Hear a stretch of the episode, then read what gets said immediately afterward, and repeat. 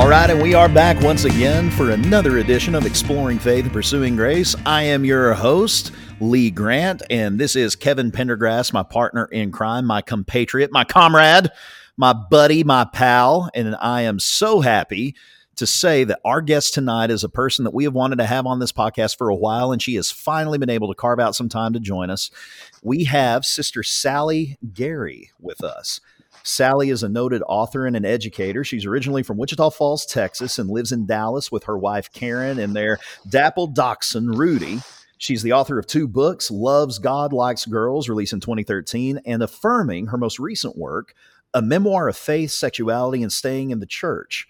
Uh, Sally holds a bachelor's and master's degree in communication from Abilene Christian University, as well as a doctor of jurisprudence from Texas Tech University School of Law. Sally, in the past, has coached high school and college speech and debate and worked as a civil trial attorney and spent 10 years teaching communication at ACU.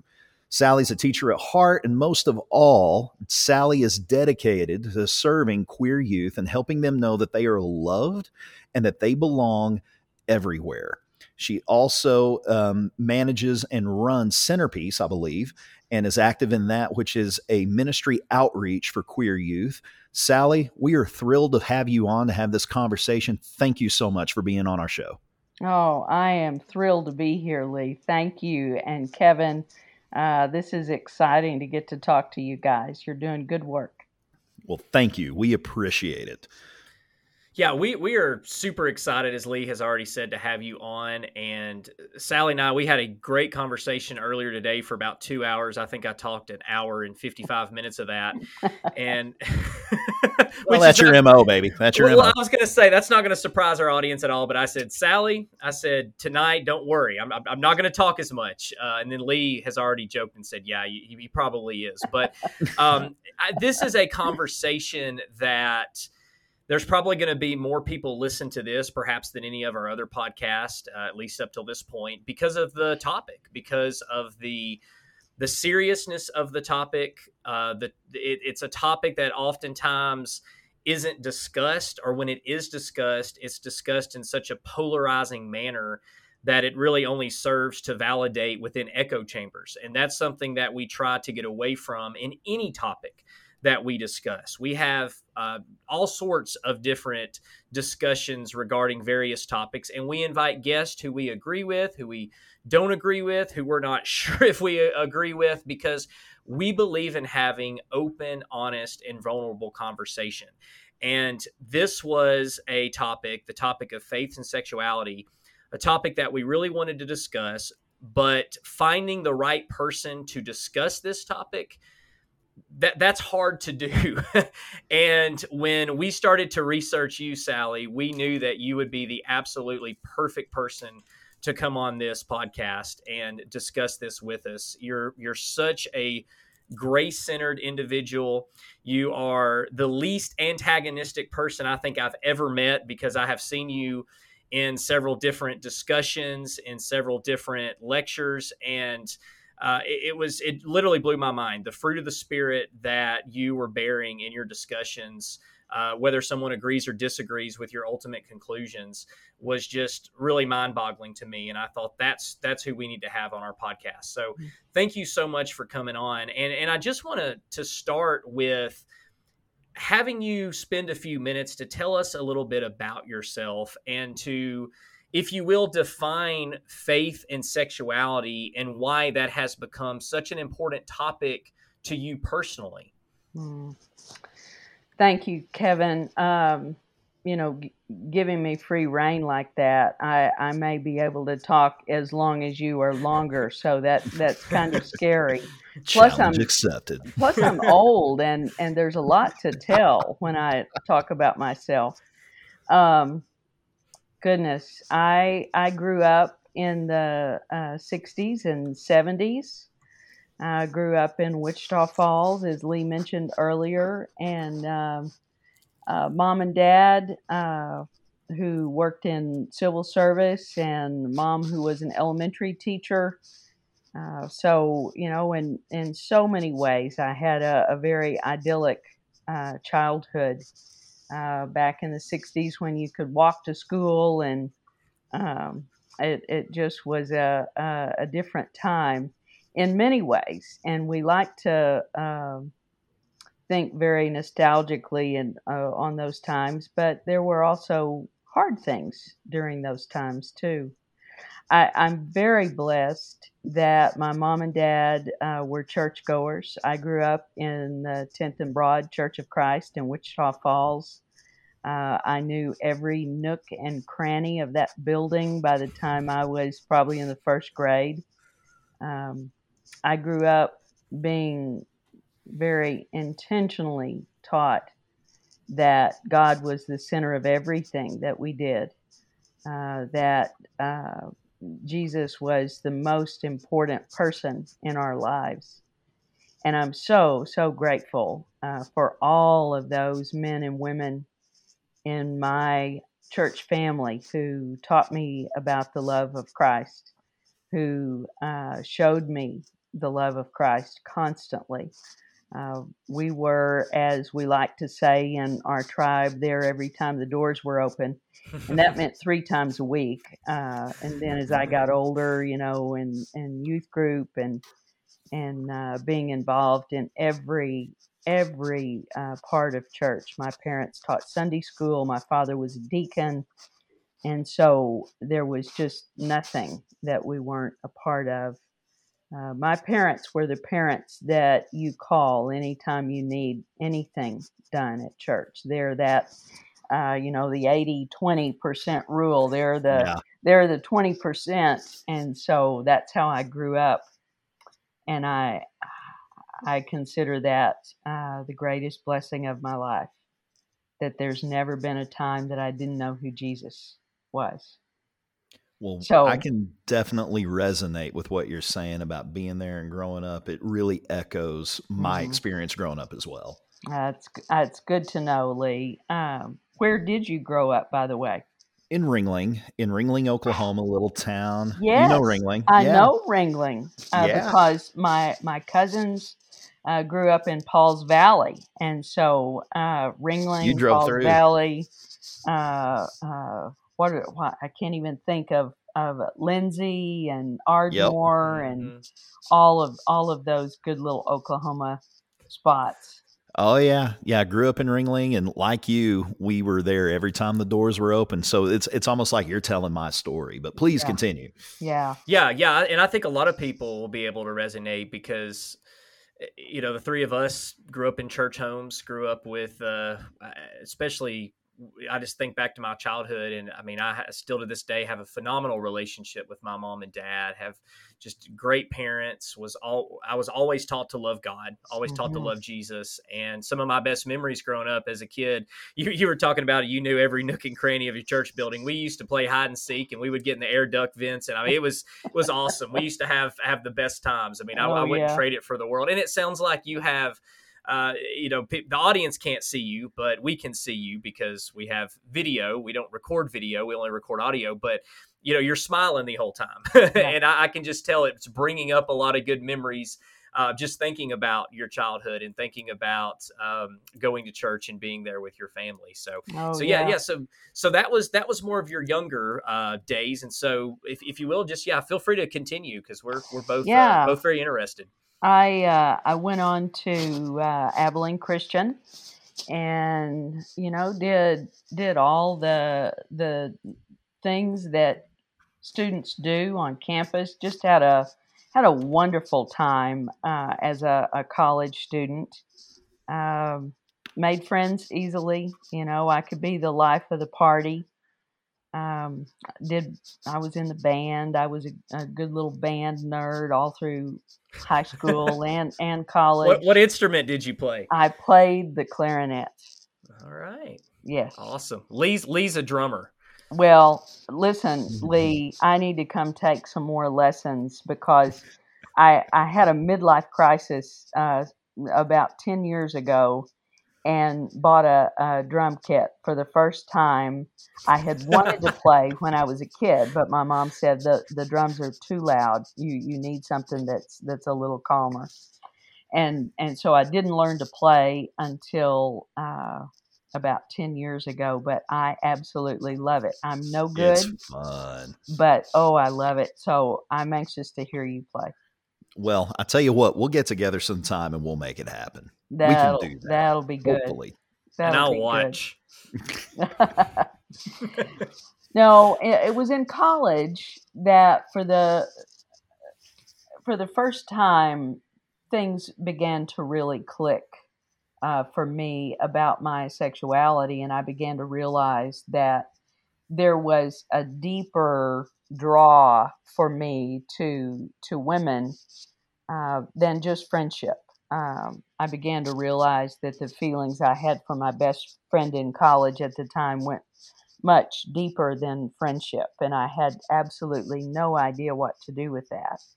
You know, as I've gotten older and looked back, I realized that there were there were moments even before that that I had been very drawn to a girl or even have a crush on a girl in high school, but uh, I I just never in my wildest imagination could have thought that uh, I would be attracted to women.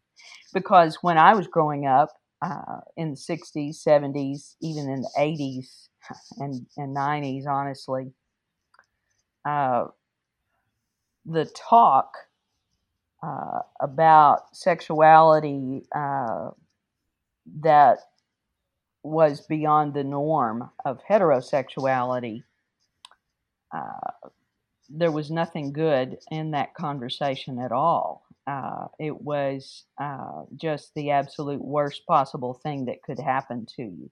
Yeah. And so there was no connection for me between homosexuality, which would have been the term we would have used in the 60s and 70s, and that reflecting anything about my sexuality. Uh, because uh, as I was often uh, over overheard uh, people saying that uh, those people are just sick, uh, and so of course I couldn't imagine that that would be me.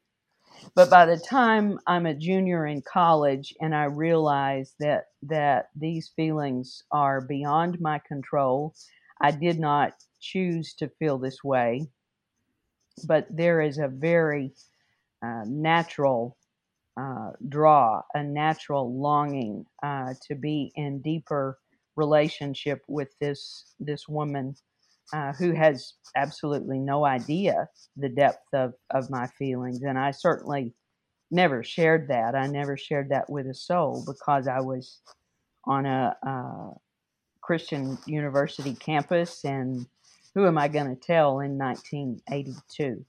Yeah. Uh, Well, it's and- too scary. Well, that would be even difficult now. And, Yeah. you know, my wife and I, we've been together for, we've been together 18 years. In November, we'll have been married 16. And I can remember whenever we first got together, we didn't really have any romantic inclination towards one another. We had both gotten out of a previous relationship that was, you know, she had gotten out of one that was extremely codependent, and I had dated someone seriously for a little while. And the most recent girlfriend that I had broken up with was just, uh, I'm just going to say it, she's pretty much crazy. Mm. So, you know, neither one of us had any romantic inclination towards one another, but it grew into something. And at this point, neither one of us had any interest in a relationship. And I was just sitting there thinking, man, how do I tell her that I've caught feelings? How do I tell her that I have developed this attraction to her and these feelings for her? And I want to move forward and take it to the next level. And I mean, it worked out. Now we're married, we have four children, but I can't, um, I mean, that's terrifying enough from a heterosexual perspective, you know, it within the realm that's fully accepted in pretty much every stripe and in every walk of life. And even now, for those that are within queer society, it's still incredibly difficult for some of them to come out of the closet, even though there's so much more support than what there ever has been. I can't imagine how terrifying that must have been for you having to navigate those waters in the 80s Mm. whenever those support structures that exist now weren't even close to existing back then. Oh no, um, I appreciate that, Lee, because it it was it was it was terrifying. You know, um, there there was nobody that I felt like I could talk to uh, because I had friends who had either been found out uh, to be gay or they had shared with someone and, and that had not gone well and uh, they had lost everything. Um, I had one friend whose family just completely abandoned him, just shut off all communication with him. And uh, his father was in ministry, and and so that was just a taboo in the early 80s that you did not speak of uh, lightly. You didn't speak of at all, really, uh, except uh, to hear condemnation and and um, or or jokes. At the very least, there there were really ugly jokes. So I I didn't share that with anyone, and um, that was that was painful it, it would be another 15 years before I got the the courage or was miserable enough uh, as is usually my my motivation. I have to hurt badly enough to realize, you know, Sally, uh, you've been trying this on your own for a while, and you just keep having the same thing happen over and over and expecting something different and we all know what what that's the definition to. Yeah. And so I uh, it was at that point that I decided that I would come out to someone. Um, I had no idea what to do with this. Uh, I did not believe it was uh, what God wanted for my life. You know, we're talking now 1995, 96. I'm in law school at the time. Uh, I had taught high school for 10 years, and you do kind of lose your mind after working with high school kids. Um, I love them. God bless them. If you're listening out there, I do love you. Um, but I, I went to law school at that point, and it was there that, you know, I I had fallen in love with a, a, dear friend who, again, knew nothing of my feelings. And so, uh, twice now, I, have uh, I've been caught feelings. Yeah, I've been drawn to someone uh, that it is overwhelming to me, and yet I don't believe that's uh, who I'm supposed to be. It's uh, not pleasing to God, and so I am Sally. just in, in, misery trying to deal with all of that and deal with it on the inside because I Sally. dare not say that in in my world. Well, th- that's what I was going to ask you. Could you explain and go, if if you will, go into a little detail about the conversations you were having with yourself during that time? Because uh, clearly, it was something you you were feeling. Uh, it was something that at that time you believed was was wrong. Mm-hmm. How how are you harmonizing all of this? Um, oh. did, did, you know like if you can just kind of explain some of the the con- if it's not too painful to explain just some of the conversations that you were having with yourself uh, during that time.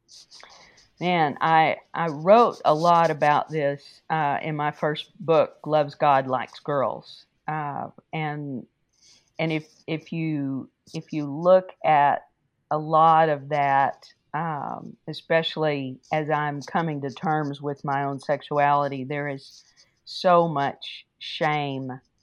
Uh, just the the secrecy alone, this overwhelming paranoia that somebody's going to find out, and so you can't you can't ever let your guard down. Uh, you can't ever uh, even give a hint of of anything because you you are terrified if anybody finds out that that's the end of your world as you know it that everybody will walk away everybody will treat you differently maybe my family wouldn't respond as my friend's family did but i don't know because uh, they're they're truly intent on what god wants for my life. And nobody at that time would even have this conversation. It was just unthinkable uh, to have a conversation about uh, sexuality and and res- trying to resolve your faith. That was just unheard of.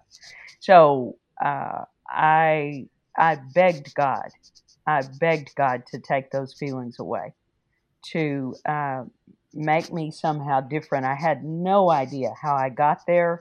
I had no idea uh, why this was happening to me.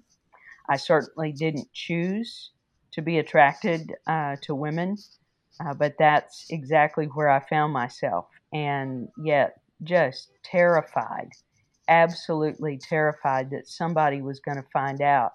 And it would have, uh, I, I feared it would have blown up my entire world.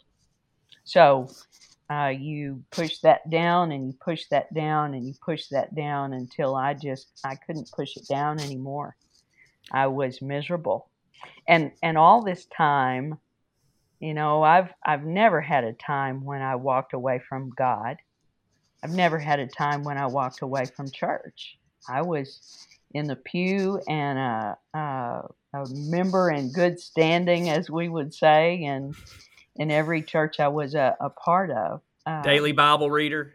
uh, you know, uh, tried to be certainly. Um, Got that sticker every Sunday. You better believe it. I knew my memory verse as a kid. That's for sure.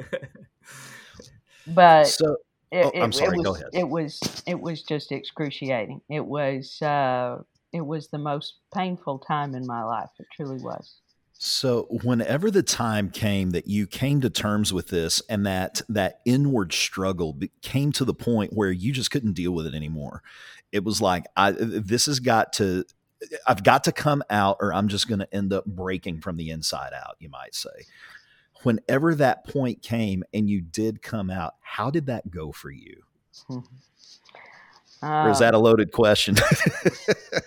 well, the I mean, it, it took a lot because I was so uh, full of shame that I, I could not stand the thought um, of anybody finding out and thinking less of me because I was I was the quintessential good little Church of Christ girl, and I had been I had been I had been a teacher, and um, what were people going to think of me?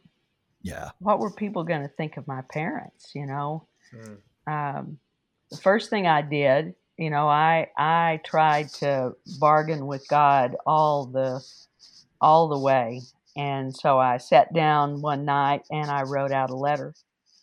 I, I wrote a letter to God, and I uh, it was first time I ever actually used the word, uh, the only word I knew at the time um, was homosexual because, you know, growing up in the, the 70s and 80s, the word gay uh, meant something very different than it does today. And this is a conversation I have with church folk today who are still clinging to the definition of gay as it existed in the 70s and 80s you know it it uh, was ripe with promiscuity. You know if if you were gay that you were just going out having sex with any and everybody. And and that was certainly not me at all uh, that in no way uh, would have described me and so it was unthinkable for me to use that word to describe myself because of what it meant at the time um, i will I will gladly use it now to say that I am gay because it simply refers to what I know now as my sexual orientation. Mm-hmm. But there were no conversations like this. There was no information like that. There was no uh, internet. Uh, there was no laptop, even, uh, let alone a phone that I could just hold in my hand and scroll through and find uh, website after website after website of information about what it means to be gay. I, there was nothing like that. And so I was just at a loss. Uh, I remember in college going to the library, you know, the only source of information that we had, because I couldn't talk to anybody. I couldn't talk. And so I went to the library and I I was very sneaky. I I searched and searched uh, making sure nobody uh, saw where what section I was going to, and and that nobody was around when I pulled the books off the shelves, and I found a back table in the remote, you know, part of the library where there was no one because I was terrified of somebody finding out, but I was trying desperately to figure this out on my own. So, of course, I'm I'm trying to just keep doing this by myself and I write this letter to God and it was almost as though I I didn't hear him audibly, but I did very much hear the Spirit say, uh, "I don't want you to go through this by yourself anymore, Sally. You you need to tell somebody. Uh, you need to tell somebody, honey." And so um, I didn't get very much sleep that, that night. Um, I missed a, an exam the next day, and um, when you miss an exam in law school, that means you you don't get credit for the it's that one grade that one time, and so I ended up having to take that again. But it was it was all worth it in the end. Um, I got up the next morning and I made an appointment to go see a counselor that I had I had known from uh, ACU. I didn't know him personally, but I knew his name. And he had written some books with uh, one of my favorite professors that I just loved. And so I thought, well, maybe if this man works with my professor, maybe he's a good guy too, and maybe I can trust him. And so I made an appointment and I drove on a cold and snowy day in December of 1996, the 16th. I drove from Lubbock uh, to Dallas. The roads were icy, it was snowing. And I remember listening uh, to Amy Grant's new Christmas it wasn't even a CD. That's how old my car was. I, I had a cassette uh, tape player and I would punch rewind over and over, listening to Breath of Heaven, Hold Me Together, Be Forever Near Me. And he was. And he still is. And uh, instead of running my car off the side of the road like I contemplated that day, so that I wouldn't have to embarrass myself or embarrass my precious, good, faithful Church of Christ parents. Um, I just kept listening to those words. And uh, I made it uh, to the office of somebody who received me like Jesus would and loved me right where I was. And fortunately, while he um, he didn't know uh, a lot about working with someone who was gay, he knew enough to say, "Come in and stay and tell me more, and tell me what this has been like for you." Never once did he take his Bible out and show me Romans 1. because after getting to know me, he knew that I knew full well what Romans 1 said in 1 Corinthians 6, 1 Timothy 1. And I knew those Genesis and Leviticus passages too. Yeah. And so we didn't need to talk about that. He just uh, he just loved on me and invited me to come back, and so I did for uh, several years.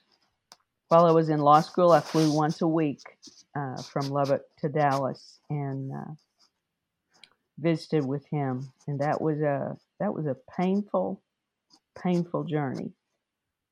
But I felt better. I felt better and freer after uh, I didn't have to keep secrets anymore.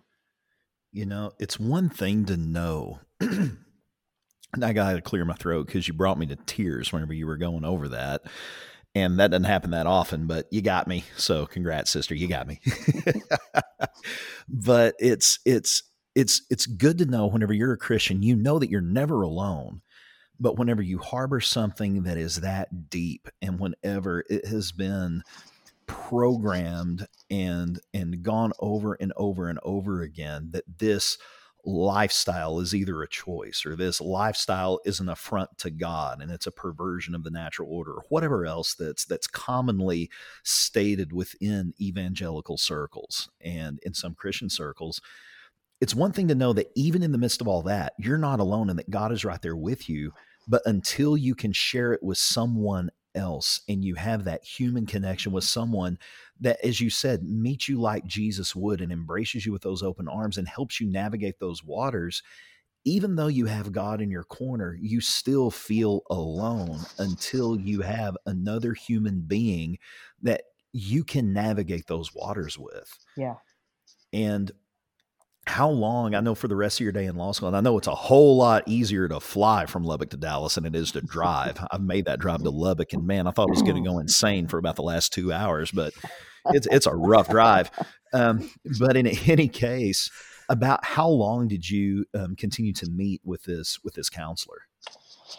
Wow um, you know that's that's a, a whole other podcast in itself because um, in in going there and beginning to to talk about my life and and to talk about my experiences and how I saw myself, um, we got into a, a lot of, of stuff with with family, and uh, in my family, we too had kept secrets, and there were things that we had not talked about um, I wrote a lot about that in in that first book, Loves God Likes Girls. Uh, but um, my relationship with my father was um, uh, goodness um, complicated. Uh, complicated is a is a really good word. Well, I can um, relate to that. yeah, yeah. Uh, and so I, I grew up very fearful of my dad. I grew up uh, feeling very distant and unloved and unwanted by my dad. And so as as I began to talk and and we began to uncover some things, uh, we realized there was a lot of family stuff that needed to come out and we needed to talk about. And uh, this is the second greatest blessing from my parents is that they were uh, more than willing to come and enter that process with me. And so it was, uh, goodness, I would say three to five years that we all oh, worked oh, wow. together in, in various combinations. Um, I went um, from law school a lot of times by myself, but uh, a lot of times my parents would drive from Wichita Falls to Dallas, and wow. you know they're in they're in their seventies at, at the time, and and so we think that people get a certain age and you know it, you can't well no these people they were they were in this with me for the long haul. Yeah i was going to say it sounds like they were really committed as well. Oh yeah yeah and you know at that time uh, and this is what so many christians um, believed and and sadly uh, still believe today is that uh, a lot of those types of issues are what makes someone gay. And so um, I bought into a lot of that and believed that if we could just repair this this damage um, from my lack of relationship with my dad, if we could work on our relationship and and we could recover uh, some of my lost femininity uh, all of those things are are uh, reminiscent of what we call today reparative therapy. I didn't know that word at the time. I didn't realize that that was was taking place, but that was what was happening. And so, a lot of the family work uh, was uh, was prompted by uh, my being gay. You know, my being gay was the catalyst to get us into a lot of much needed work within my family mm-hmm. that uh, altered the dynamics in my family in ways that I could not have imagined. Uh, just amazing healing that uh, that God did in those those spaces with my family. How old were you during this time, Sally?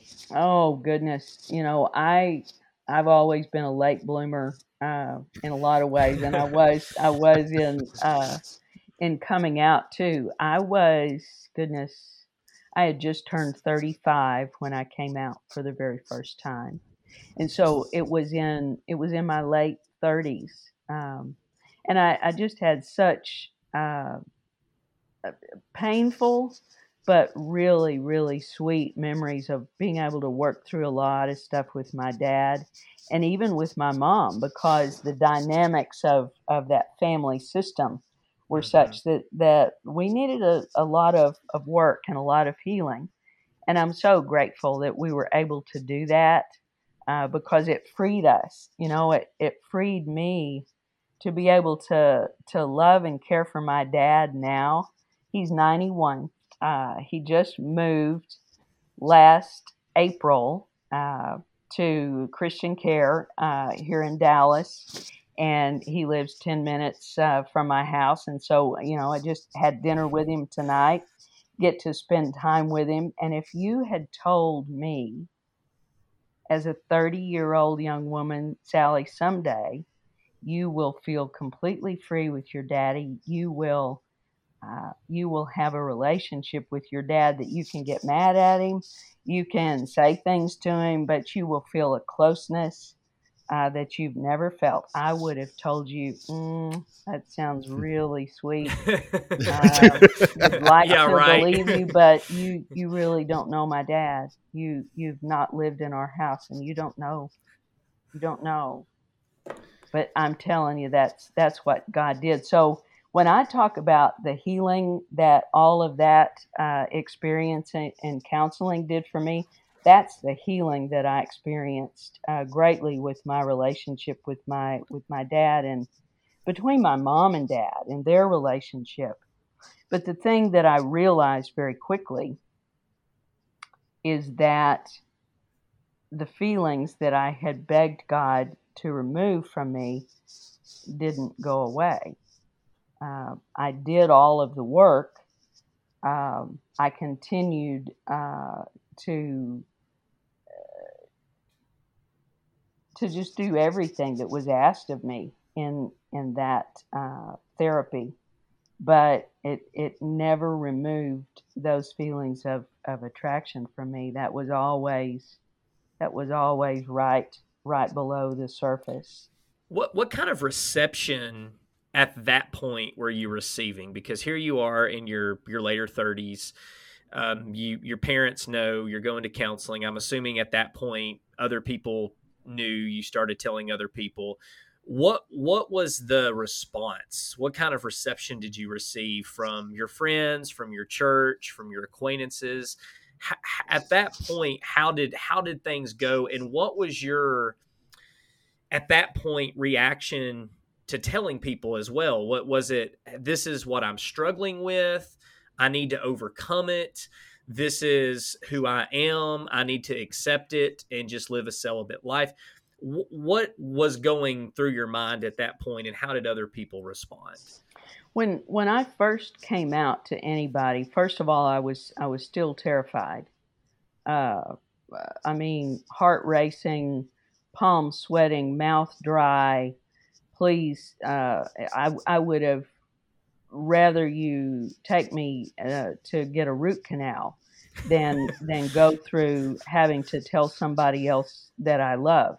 And so when when people have to come out to people that they they love and and it's very important to them how they're going to respond and they're concerned that they might not receive them well, it takes a tremendous amount of courage and energy and it is exhausting work to have to do that over and over and over and over so that you every, couldn't post you couldn't post it on facebook no. at that time and say okay now the world knows and no no uh, maybe myspace wasn't that uh, that was thing? the thing yeah, yeah. yeah. myspace uh, but it, it still took me a while. You know, I came out to this this counselor. I came out to my parents. I came out uh, to a dear friend. I flew uh, I flew to where he lived, and it took me literally all day long. I, I told him I needed to talk to him about something important, and so he he kept taking me to places that uh, he thought I would feel safe to open up to him, and it literally took me all day uh, before I could tell him, and I, I just shook in those moments. But every time I did that, it got easier.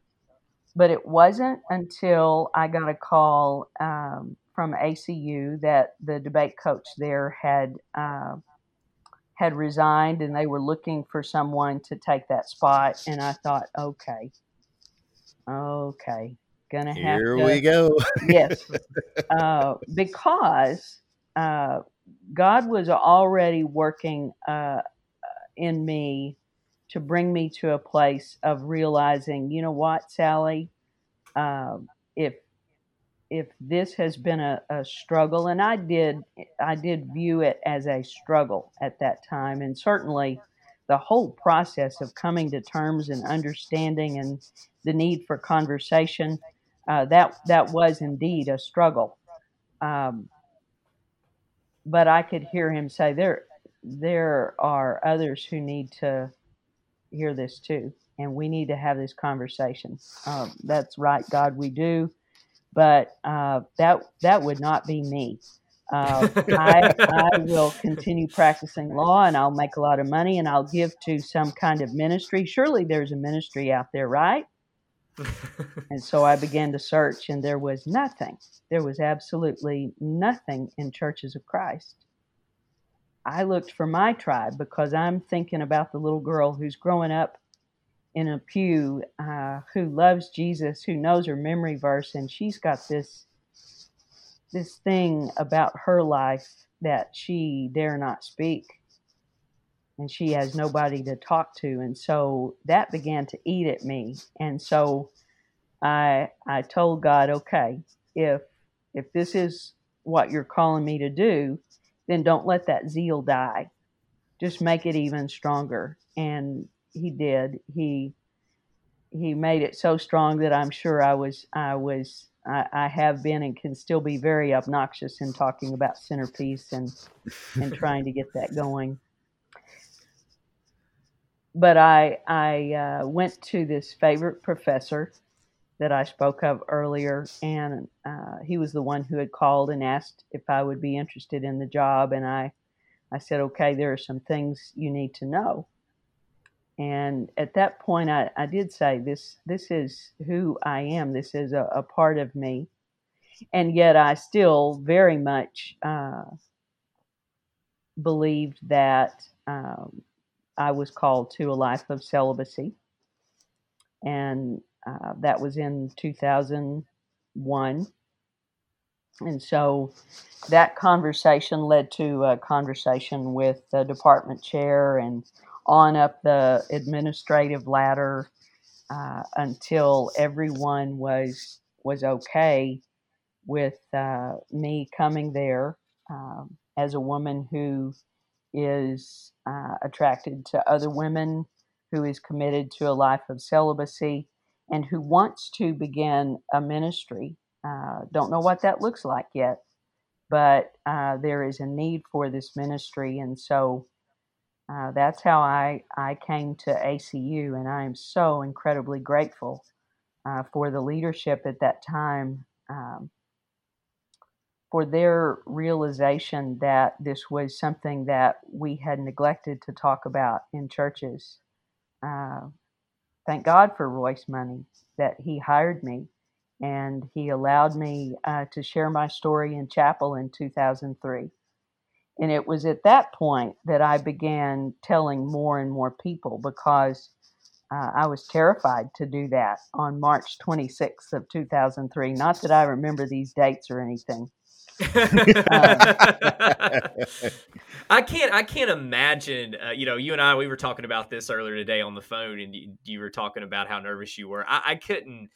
I can't even imagine how that must have, have felt. I mean, so, just sometimes public speaking in of itself, can be a uh, scary thing um, when you're talking about something controversial. But when you're talking about something that's personal, yeah, that personal, and you're going to be giving this speech not knowing how it's going to be received, uh, that that must have taken a lot to do that. Yeah, it uh, it truly was uh, almost overwhelming to me. Um, I don't know that I had full blown panic attacks, but uh, they were close. Uh, but my mama and daddy were sitting on the front row.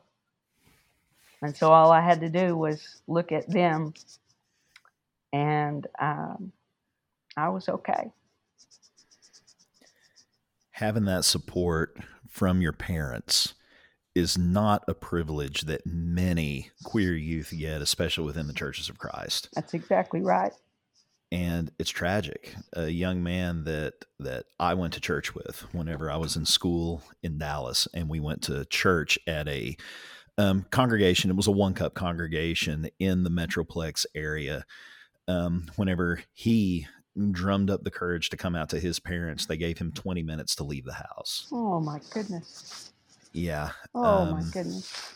It was it was a bad deal, and we had already moved back to Oklahoma, and I don't even think he had my I don't think he had my new number, but you know he could have called me. I would have come and got him, and it was it was a terrible moment.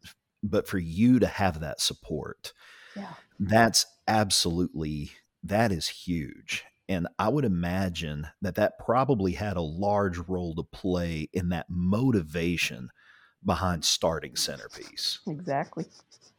Yeah. So when was it? Because at, at, this point in your life things are starting to come together. You're feeling the tug of the spirit. You're you're hearing god speak to you and say that this is something that that needs to happen. How did CenterPeace come about? Um, when did you start that? When did that become when did that that idea and that prompting of the spirit begin to take shape and begin to mm. manifest itself? Well, how long do we have, Lee? Sister, we got all the time you want. This is our podcast. We can go however long you want to go. 12 well, more hours and then we'll have to move to episode two. Oh my goodness. oh, that's, two. that's scary. Uh, people, yeah, yeah. Um, we always say people have a pause button. So if they, you know, that's, that's people say true. you're going too long, you can always pause it and come back.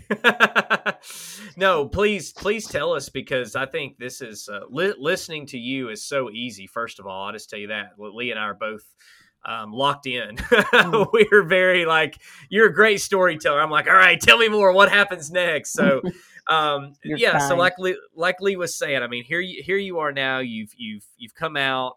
You're teaching you have the support of the faculty. Um, it seems you you have the support of your family, and at this point, you have accepted the fact you're gay, and you also are convicted that you need to live a celibate life, but that you're called to minister to other individuals who are struggling, or well, I won't use the word struggle, but who, who, may be facing the same struggles that that you faced and have yes. the same questions you faced, and who might not be having uh, the same support that that you had, or yes. perhaps even being able to provide more support than you did at a younger age instead of having to wait until because how how old were you um, at this point at Abilene?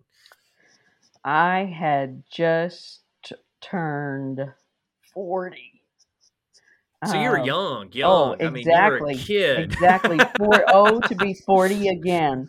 Yes. Um, so you weren't, you know, so this is, this isn't a 15 or 16 year old who's finding no. support. This is a 40 year old woman who can say, now yeah. I'm really coming out to the world. And it, yeah. so this is a very long journey. So what about all of those times? Because you, you brought up uh, listening to, to the song on the radio around Christmas time and having thoughts about just, you know, let me just, let me just take the wrong turn here. Yeah. And let me just end everything right here and right now. And unfortunately, a lot of people do make that decision. They, they, they don't have uh, the thoughts or the hope that no, maybe, there's a there's another way maybe there's a different direction i can go here and so so here you are 40 and you're just now able to find free which is a which is a success story in one sense But it's also a sad story in another that you know you're well into your adulthood before yes. you can tell the before you can be who you are um, at least publicly with that and i want to emphasize to the audience too you're not at this point in time encouraging to to act upon your feelings this is just you simply saying no.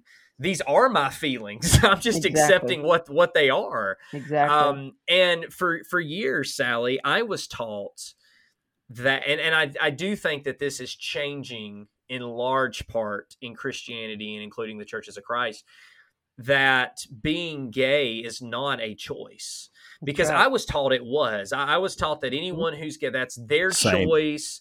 That yeah. all they have to do is just turn it off, and it's it's it's nothing that they're really feeling inside. It's it's just simply a choice they're waking up and making every day now there's been enough data, enough research to know, and I think most Christians that I now currently know, they will accept the fact that no, you're being gay is not a choice. this is this is just who you are, and so I feel like there has been a positive shift from that perspective, whereas perhaps in times past there was there was a lot more uh, a lot more people believing that it wasn't a choice, uh, where or excuse me, that it was a choice. Whereas now more people are accepting the fact, well, no, this is this. If, if you're gay, you're gay. That's that's not a choice. Right. Um. So with that said, when did you start CenterPeace? And tell us a little bit about exactly what that is for our audience. Yeah, CenterPeace uh, grew out of my own realization that I, I, spoke of earlier that that there was a need you know, uh, if there's me, uh, there are other people who who need to know the same thing. Name, namely that that God loves us just as we are. Uh, that God's love is unconditional, and um, there's no need for the the shame and the secrecy that has plagued our churches and and quite frankly has driven so many of my LGBTQ plus siblings away from God and from the church, from anything uh, that resembles Christianity. And so I I knew that we had to do something. I didn't know what it was going to look like. Um, so when I was in Abilene, uh, I was teaching at Abilene Christian. Um, I was worshiping at the Highland Church of Christ in Abilene, and I uh, had shared my story uh, in chapel uh, at ACU, and uh, folks from church, uh, faculty members uh, were present in that chapel talk as well, and and were praying for me. that day, they knew ahead of time, and so they, they made a point to be there and support and so I invited, uh, after that, uh, a couple of my elders from Highland approached me and said, How can we help? And I said, Let's put a team of people together that will begin to investigate what a ministry might look like. And so for about a year and a half, there were seven of us. Uh, some folks that I taught with, uh, some folks that I went to church with, uh, some of my shepherds, and we all got together um, about once a month and talked about everything from what kind of board of directors we wanted to crafting bylaws, and we became a 501c3 nonprofit. And um, we talked about deeper things like who this ministry would really serve. And we were adamant about uh, serving the entire uh, LGBTQ plus population. Um, not just people who had the same view that I did uh, uh, at that time of, of feeling called to a life of celibacy, but people who were in relationships, uh, people who uh, had no room in their lives for, for God. Uh, that they too were a part of the, the target audience that we wanted to call because as researcher Andrew Marin found out years later, uh, 86% of the LGBTQ plus population has grown up with deeply religious roots, uh, not just Easter and Christmas, really Sunday Huh. mornings, but uh, I mean, three times a week, just like us, just like our church experience. wild. Yeah, 86%? yeah, and we've known that since Holy smokes. that came out in a book called Us versus Us. Uh, Andrew Marin started the Marin Foundation back in that first decade of, of this century. And um, he wrote a book called Love is an Orientation. And it opened a lot of people's hearts, uh, especially in uh, more mainline uh, Protestant churches. Uh, Yeah. And he was uh, the Marin Foundation was a bridge building organization between LGBTQ plus folks and mainline churches, especially. And so he would have these conversations um, and just did a, a tremendous amount of good in creating safe spaces in, in those Protestant churches. And so I, I looked a lot at, at his work as, as we were uh, in those early days of CenterPeace. But after a year and a half of bringing that group together that says we're going to we're going to serve everyone and we're going to serve families we're going to serve parents and help parents better understand how to love their children so that nobody ever even imagines even thinks for a moment that it would be God's call on your life to abandon your children. Uh, where I, I I don't even get me started on that uh, because that is that is not the way of a father who loves us uh, without end. So we wanted to share that message, and we wanted to help churches become safe places because you can't tell LGBTQ plus folks, no, don't give up on your faith. Yes, you can be gay and Christian, and not help the churches that they're going to come into realize uh, we do need to be more inclusive. We do need to find a place at the table because this is Christ's table, not ours. And that's a, an extremely important distinction because we so often take ownership of that table and we claim that these are the parameters by which one can find a seat at this table. You have to check each of these boxes, and unless you meet these requisites of X, Y, Z, or ABC, or whatever else, well, then there is no seat at this table for you.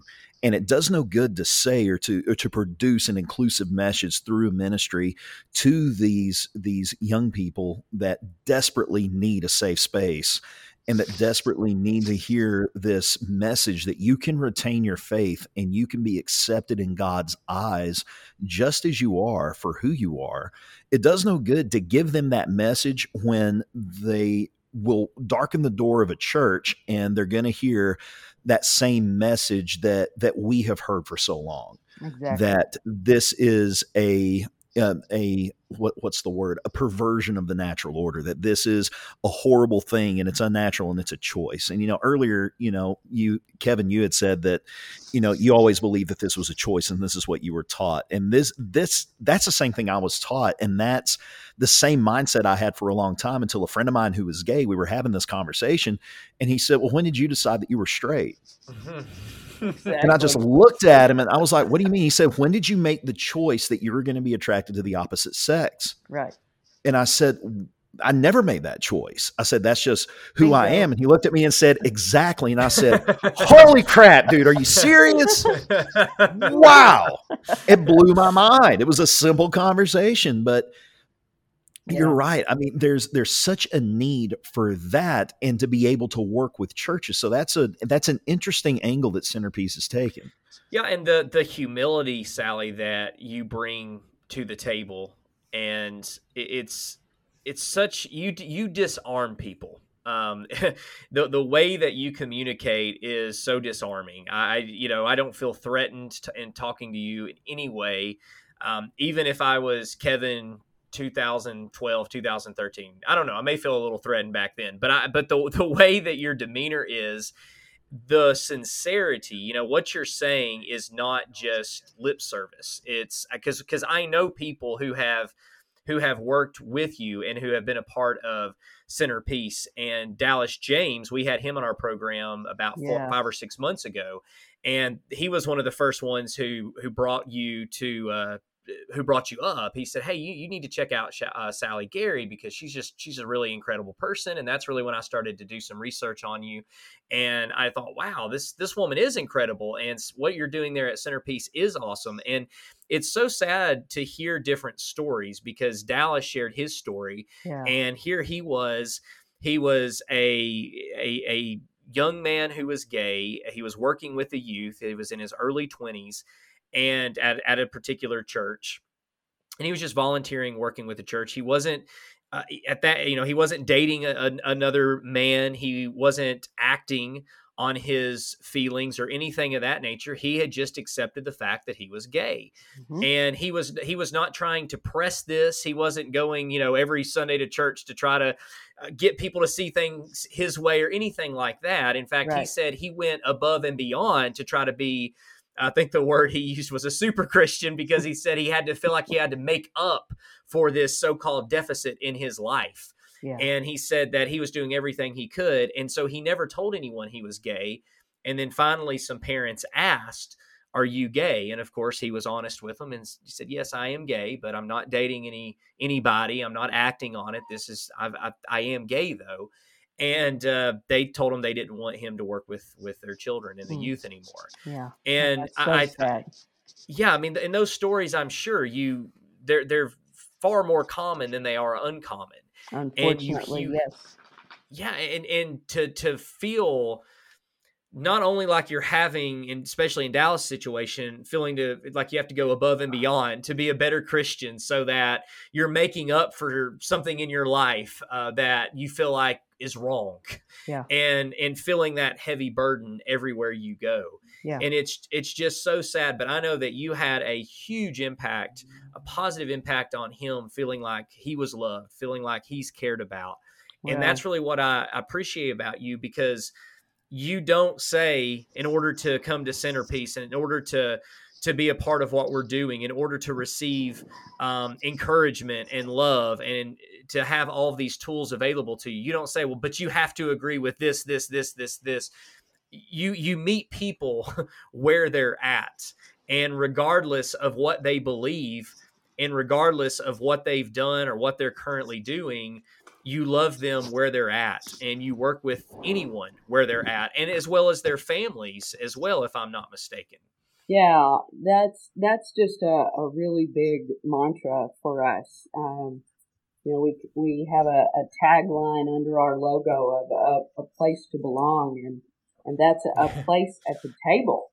Uh, and and I do not get to uh, make out the invitation list. Um, Jesus makes out the invitation list, and so Yeah. no matter where you are, no matter uh, where you come from, no matter what your table manners are, um, you get to come to the table.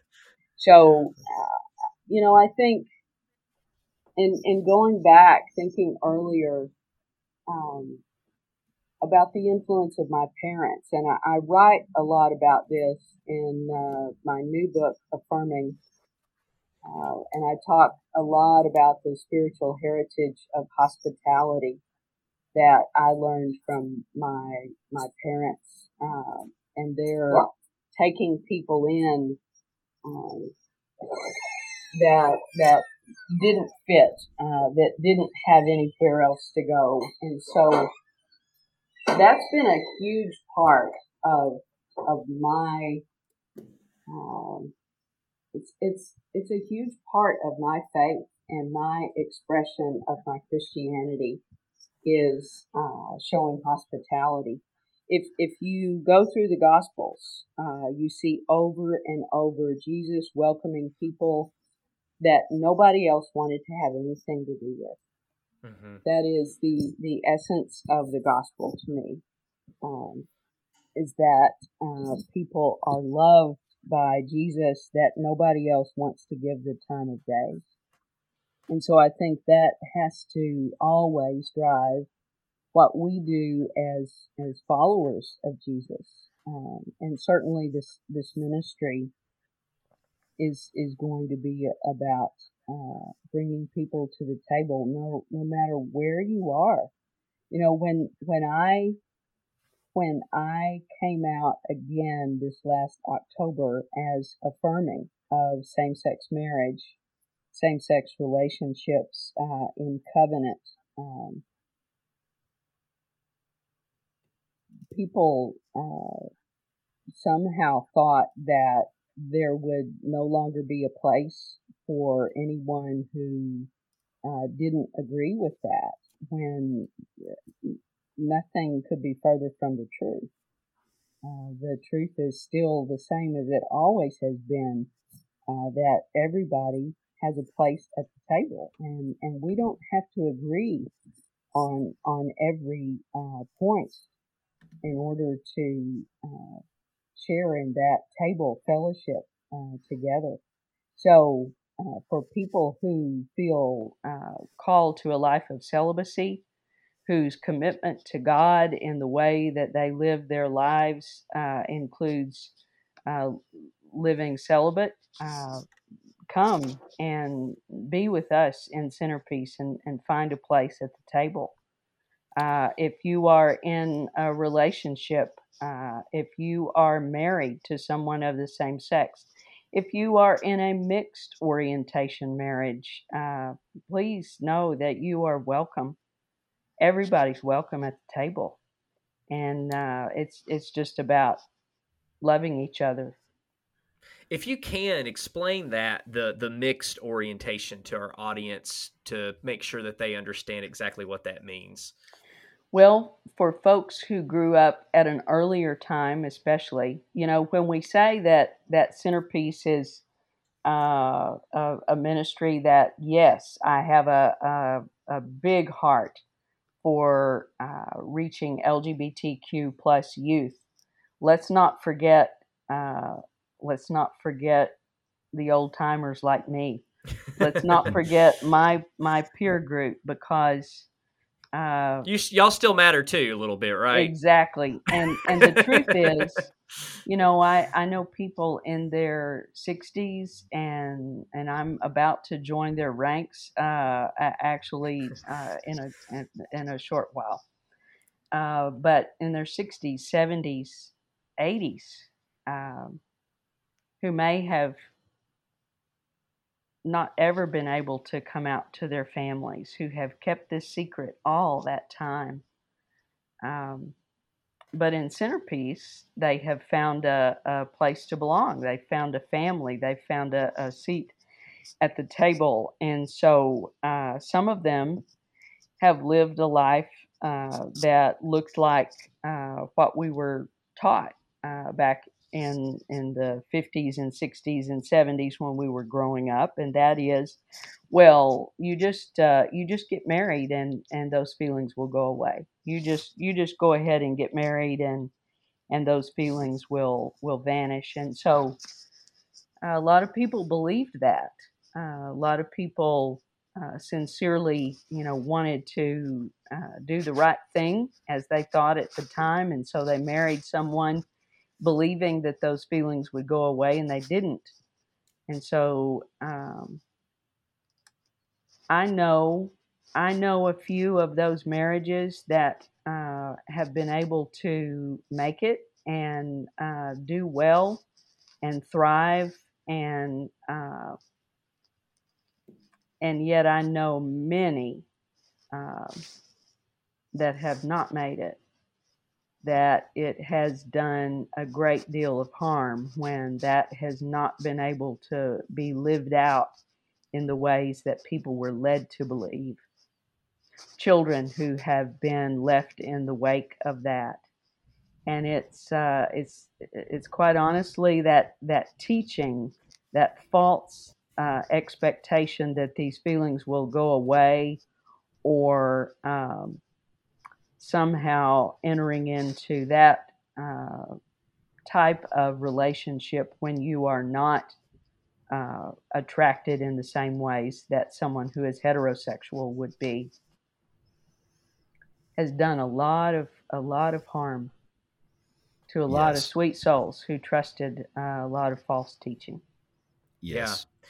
Well, and that's that's something that I, I want to because we have as as long as you're willing to be be on this podcast with with us because we've got several other questions uh, that I would I would I think is beneficial for the audience to hear. And uh, quite frankly Lee and I both are I, am loving this conversation. I can tell Lee is too. Um, I feel like we've been talking for ten minutes, quite frankly. So uh, the way this is going, it may it may be another twelve hours.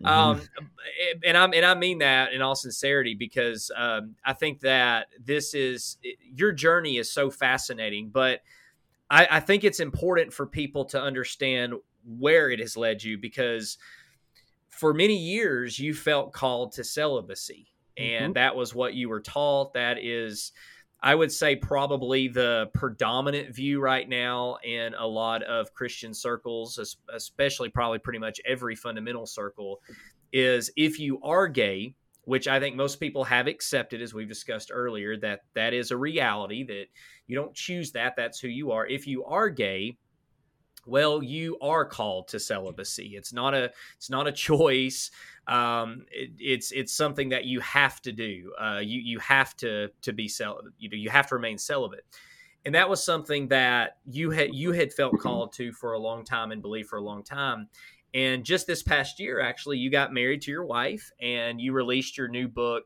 called affirming a memoir of faith, sexuality, and staying in the church. And we'll link this as well as any other links in the show notes so that when this goes live, people are able to to click that to learn more. But how has your faith and beliefs changed over the years, and what caused you to have that change and that conviction that you felt called to be celibate, but then you you now are married and you are affirming? And obviously you don't have any problem with it because you're married. So what has changed if you can just and i know that that could probably be hours and hours but yes.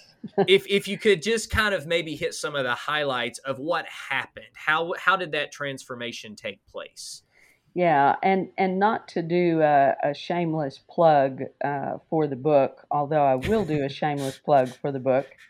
Do it. Kevin plugs his book all the time, so feel free. Feel free.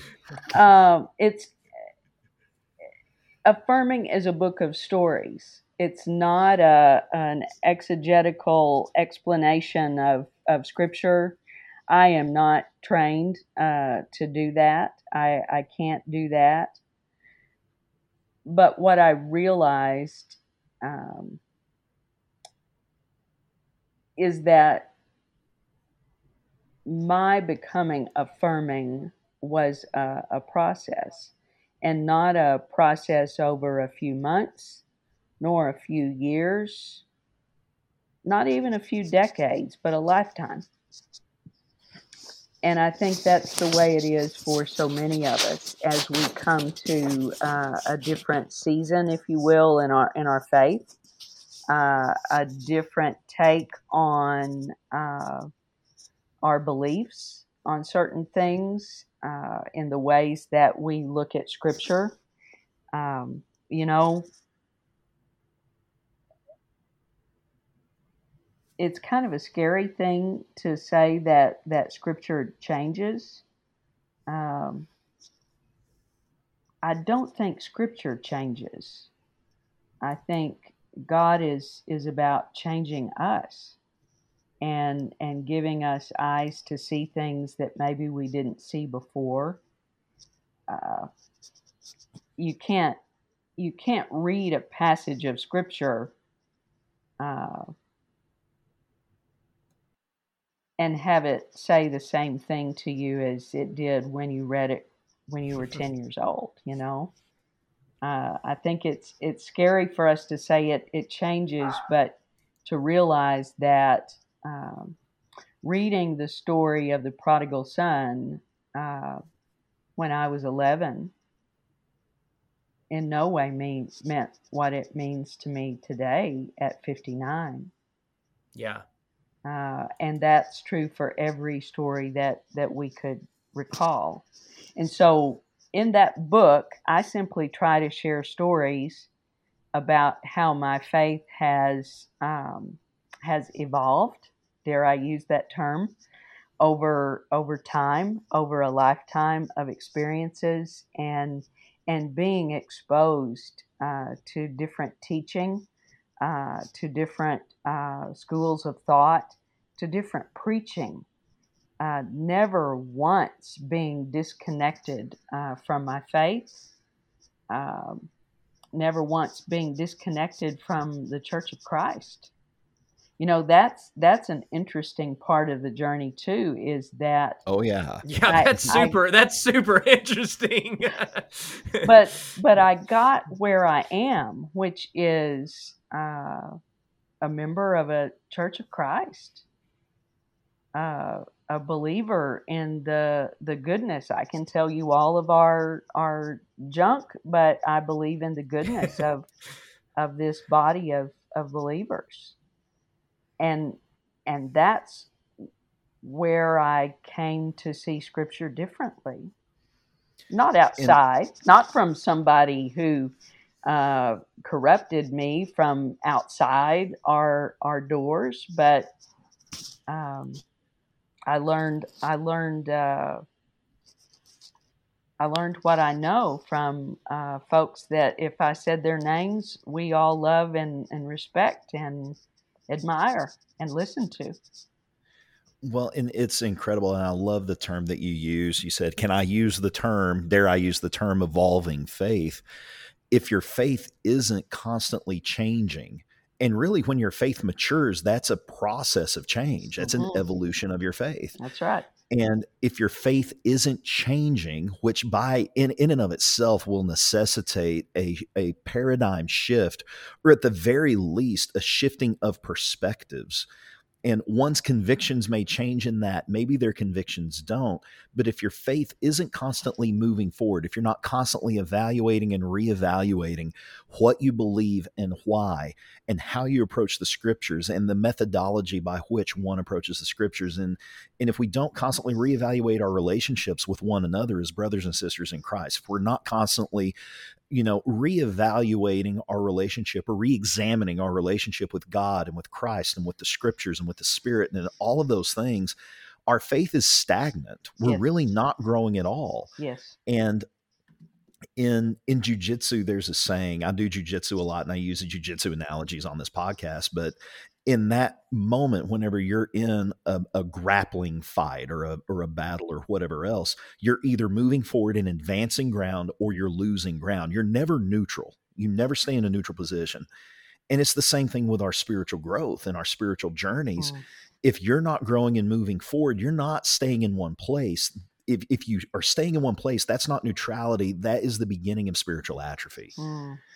And my wife and I were having this conversation about the Bible the other night. You know, so much has changed for us within the last three or four years in how we approach the scriptures and in our understanding of what the scriptures are and what they mean and how we parse them and how how the truth is delivered through them and what that truth even is and the idea that the word of God is living and powerful and sharper than any two edged sword, if it remains monolithic in what it teaches and it never changes, quote unquote, whatsoever, if our perspective never changes, well, then over a period of time and not too much time, it will cease to be, it will cease to be relevant it will lose its relevancy if it cannot be approached and engaged with and reimagined for the here and now in our generation and the shifting paradigms that our society and our culture experiences throughout time. Yeah. And so I would say that, yeah, you can use that term evolving faith. And I would even go further as to say that if your faith is not evolving, well, then there's probably a, a bigger problem at, at play here. Hmm. Yeah. Well, and the the the Bible has been well, let me say this, regardless anyone listening to this this program right now, regardless of what your views are on this topic or quite frankly any topic that we may or may not discuss, the Bible has oftentimes been weaponized and then later we have revisited it and, and decided, wait, we really abused the Bible in this situation.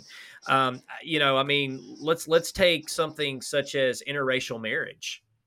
I mean that that's something if you go back well even today in some circles in some churches that's still not only frowned upon but I personally know people who still believe because of their understanding of scripture that that's wrong that it's sinful uh, now i would dare say probably a, a, lot of christians no longer believe that but if you go back 30 40 50 60 70 years in time uh, it, things are going to look quite different. And you know our my grandparents my parents have definitely evolved in the way that they have understood a lot of different topics. And even this topic a lot of christians from my studies believed as we've talked about repeatedly that this was a choice whether or not you're gay is a choice. Now those same people have looked at the evidence they've reevaluated it and said well no it's not a choice. Uh, people people are just gay.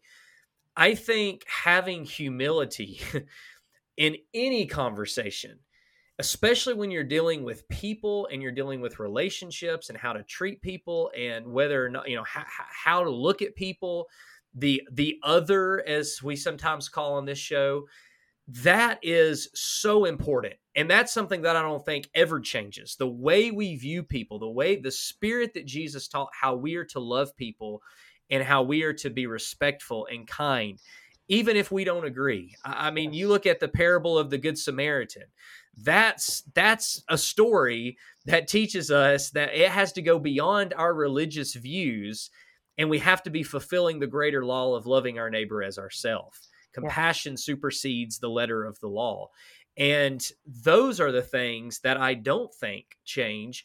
But all of these other things, we have to have humility. We we have to be willing to say there's constantly new data, there's constantly new perspectives, there's things we haven't thought about, there's questions we haven't asked. And whenever we lose that, then we basically are claiming a sense of infallibility that we now have everything figured out.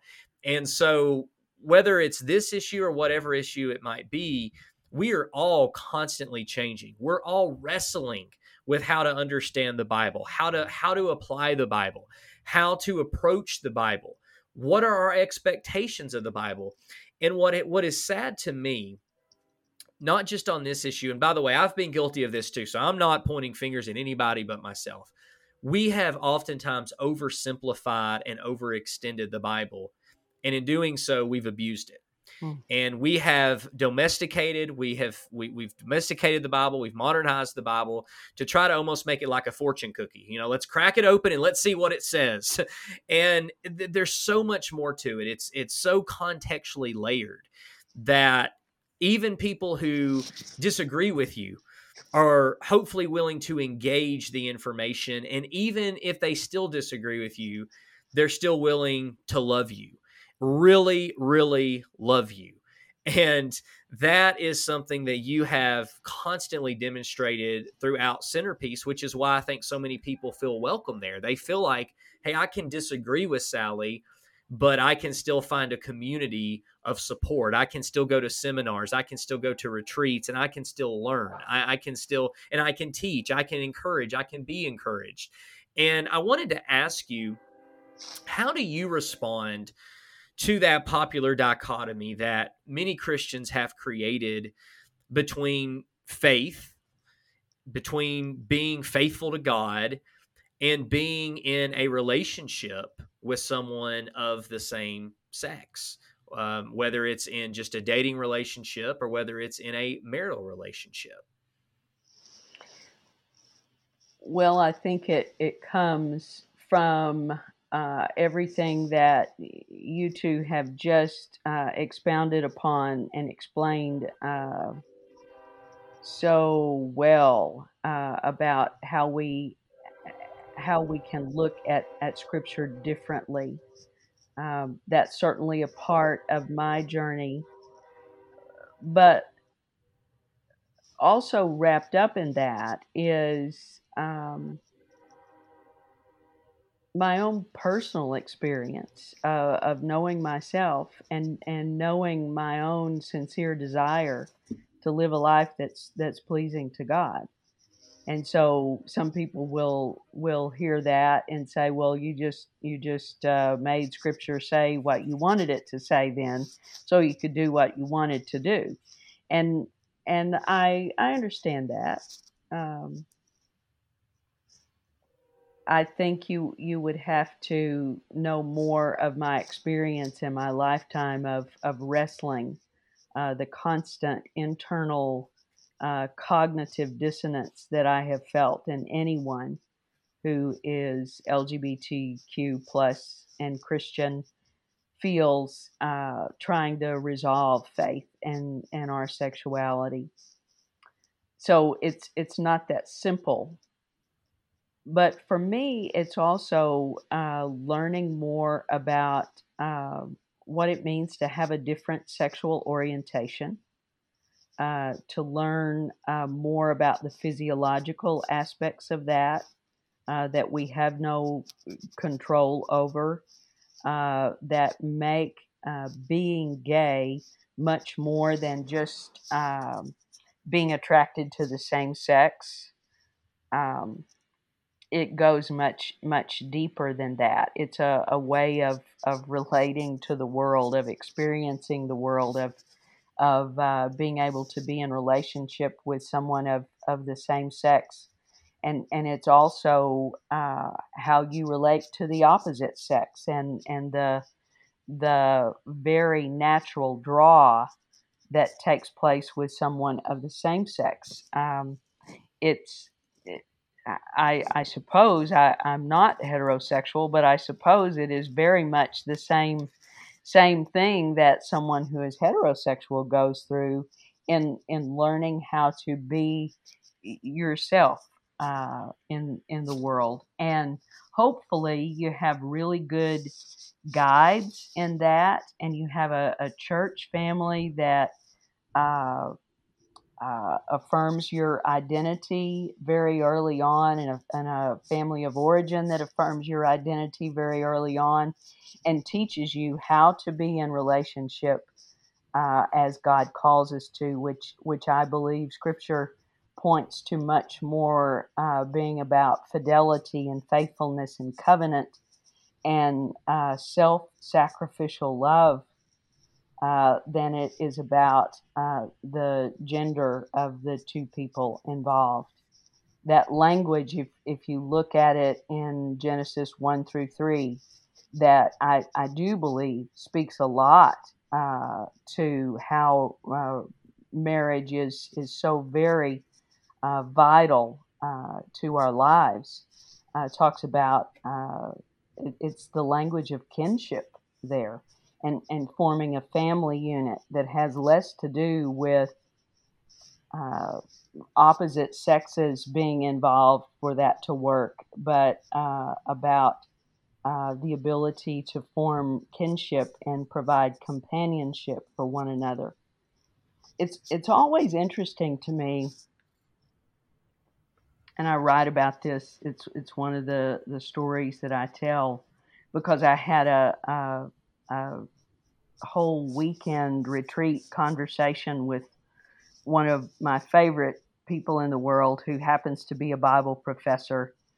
And uh, I spent a weekend with him and his wife, and, and we talked about this very conversation about, you know, uh, if, if Genesis 1 through 3 is controlling, if that guides the whole our whole understanding of marriage and relationships and, and sexuality and gender,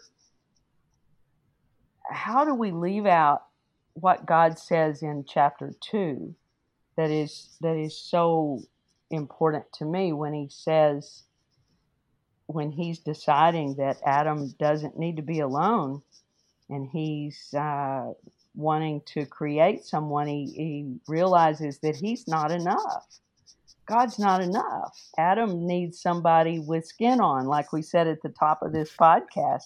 Sometimes you just need Jesus with skin on. You need a, a real human being. And God Himself realized that. And God breathed into us this need for companionship, this need for kinship, to uh, leave mother and father and and cling to this person who is your person for life. And and when you uh, when you look at the words of God that that say it's not good for for man for humankind to be alone what are we going to do with that? I mean even if you don't agree with anything else what do you, what are we going to do with that that verse yeah that claims to be the the voice of God saying it, it's not good. When God says something is not good, that means we have to pay attention to that. So I, I've asked yes. many of my my brethren, what are we going to do with that? Because we got a lot of folks out there who are single. Maybe they're not gay at all, uh, but they're single. And God said it's not good for us to be alone. What are we going to do? traditionally we don't know what to do with anybody who's alone. Yeah. Uh, I got to a point where uh, a potluck and hugs, although they're wonderful on Sunday mornings, and, and I can't wait till this pandemic is clearly over and we can all just go back to hugging. Amen, sister. but you know, I still got in my car and went home alone. Hmm.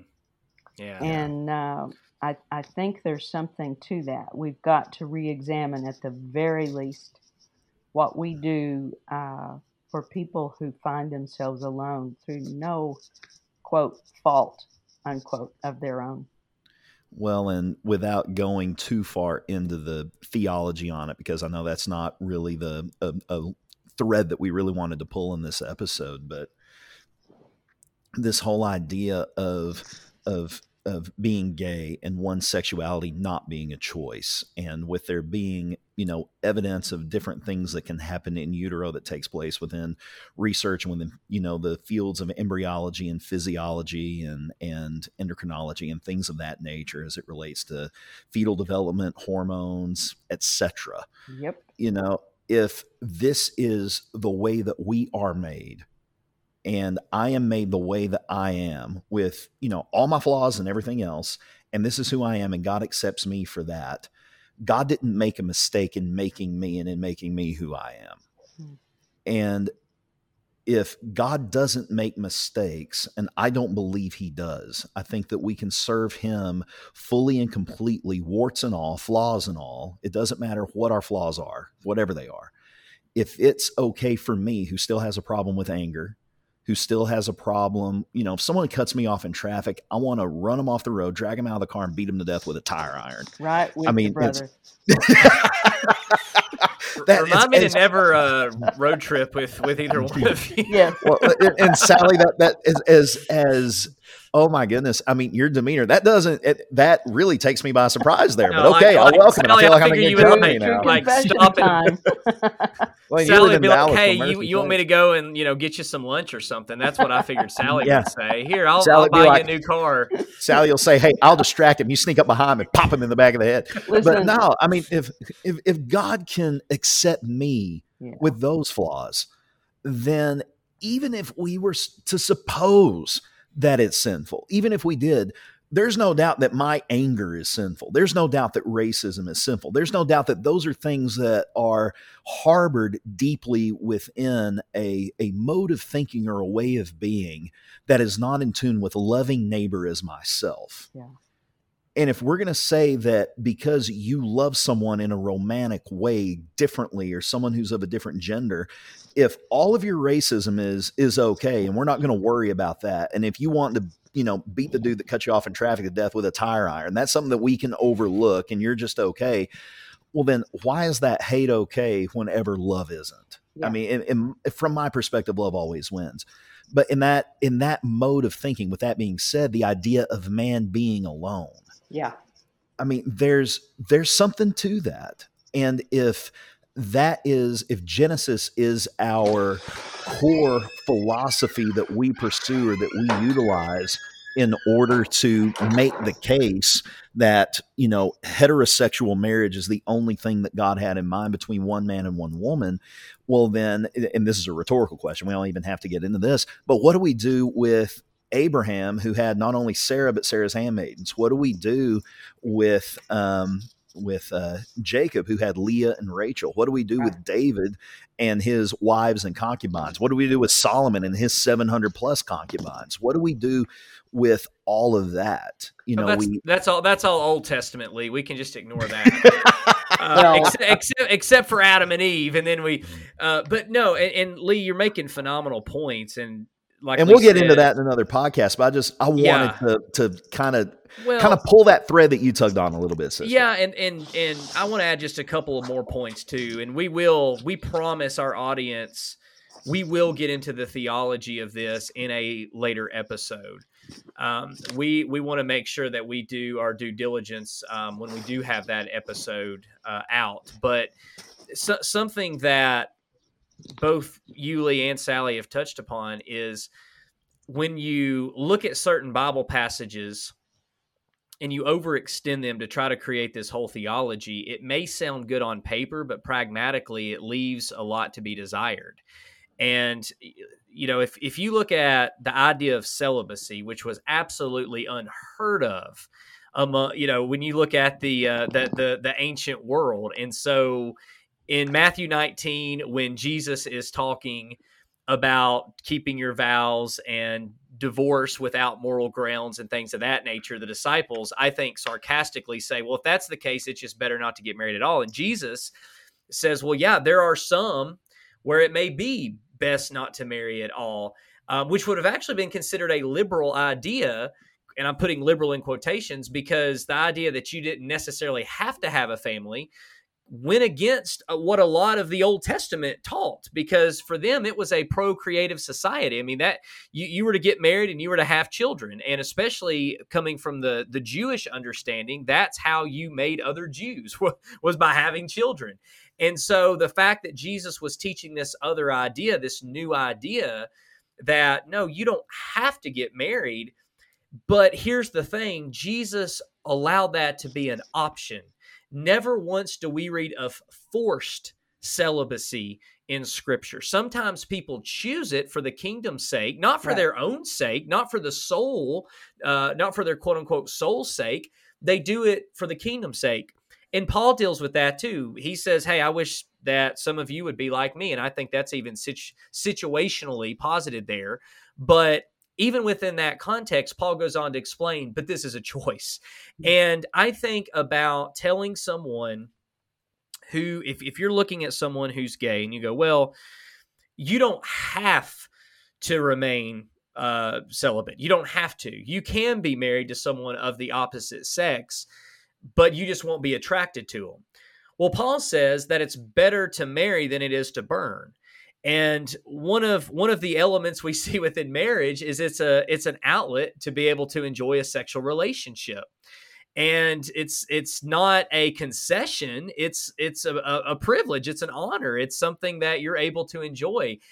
And if you are married to someone you're not literally physically attracted to at all I, I'm not denying, you know, anybody's relationships out there who they may be married to someone and maybe they're gay and yet they chose to marry someone of the opposite sex. But I, I would be curious to know what kind of sexual outlet you have there and what what's going through your mind if you're gay um, you know, during that during that process. And I don't say that to be ugly or mean or rude or anything of that nature, but these are a lot of of brass tacks questions that when it gets down to it, it's easy to make these general statements and to put memes out there and you know try to make your point but when you really get down to it there's a lot there's a lot of questions and it's layered and we have to be willing to look at this not just from one perspective of the bible says it that settles it but the Bible says it. What does that mean? How do I understand it, and how do I apply it?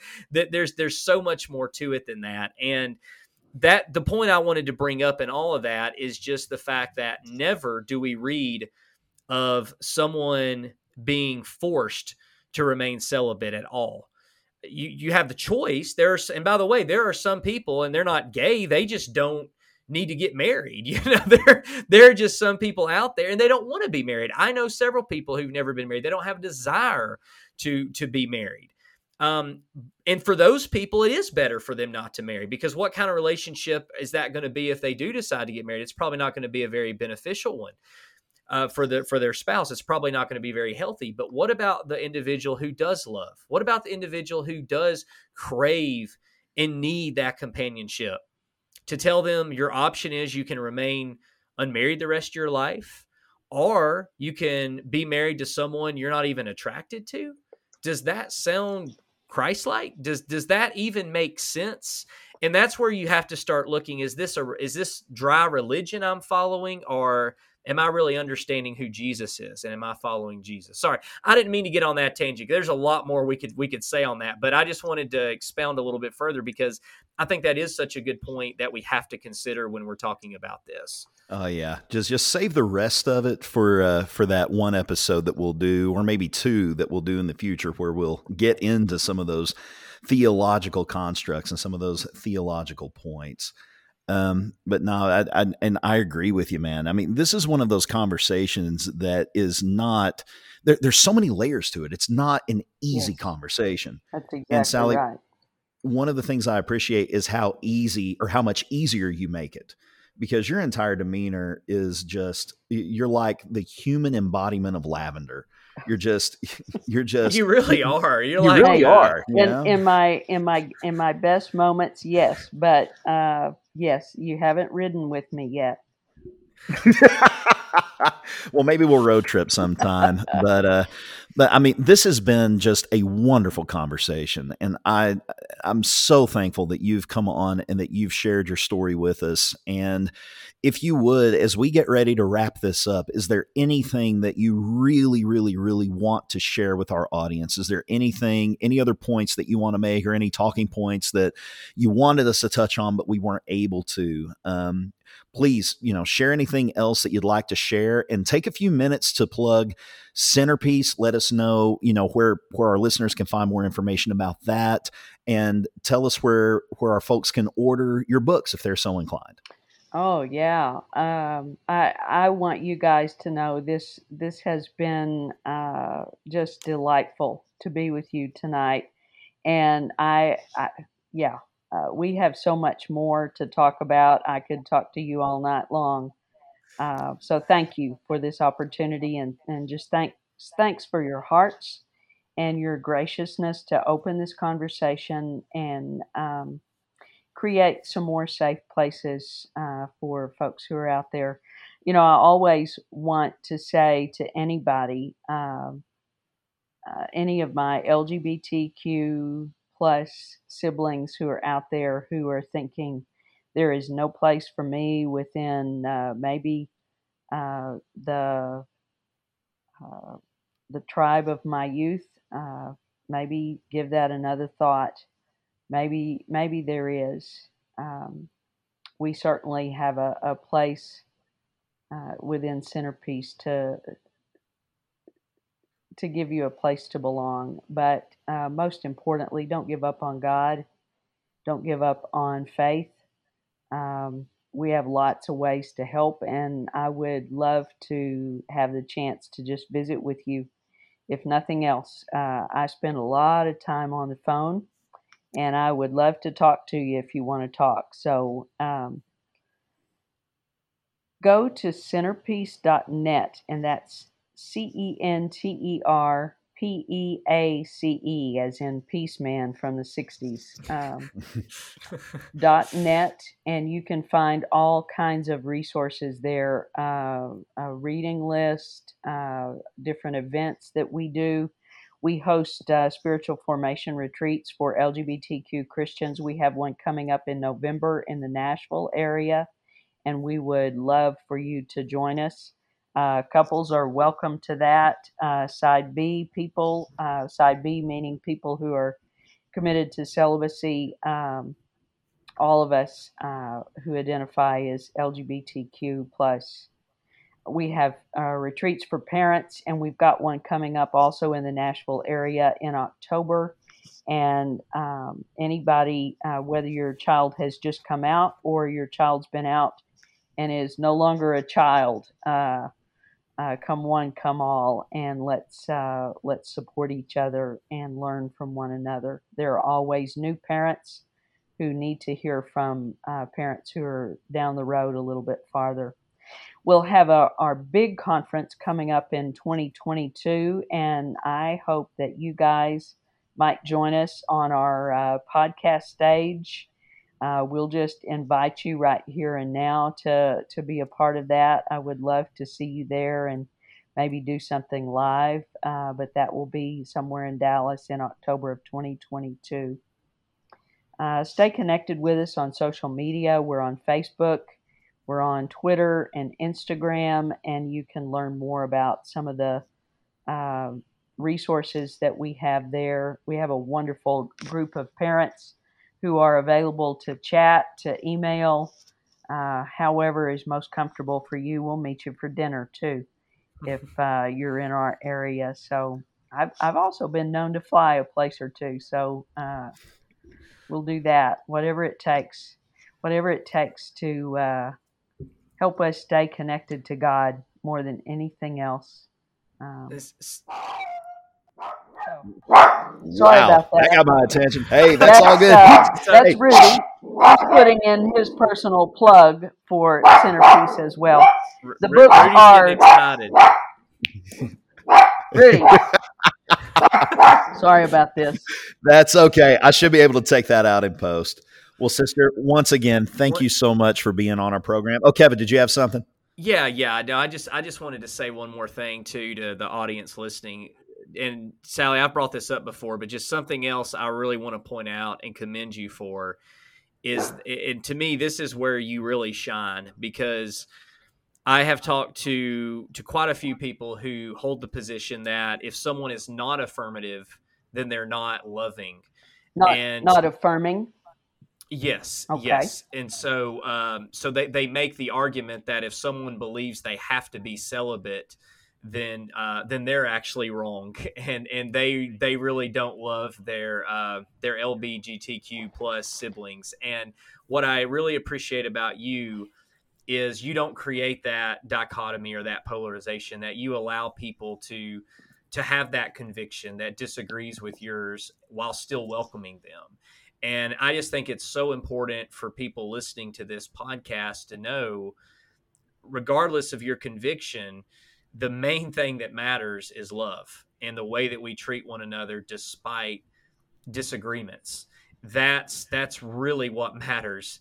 And uh, and I just really appreciate that about you that mm-hmm. you're not trying to create even further dichotomies of you're either with us or you're you're against us that you you don't see us versus them.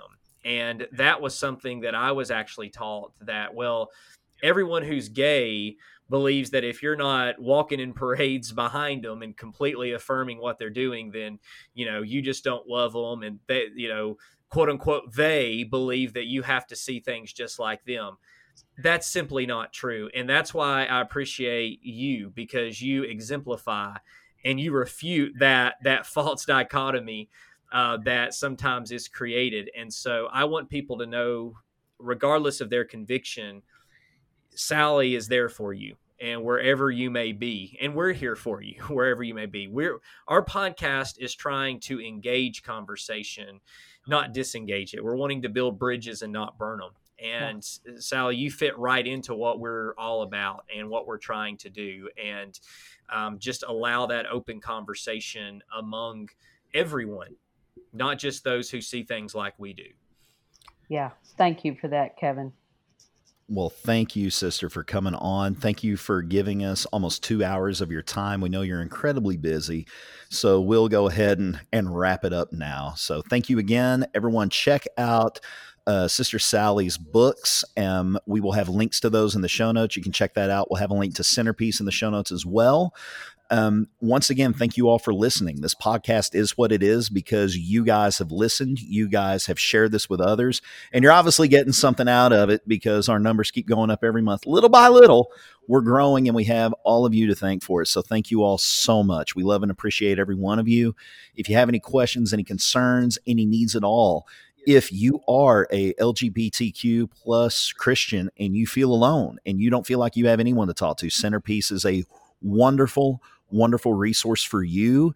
You can even reach out to Kevin. You can reach out to me, and we would love to chat with you. Um, you are safe with us. We love you. We appreciate you. And for all of our listeners, we love and appreciate you dearly. Give us that five star review on iTunes. Follow us on Facebook and join our Facebook discussion group. We'd love to have you join the conversation. Thank you all so much and have a good night.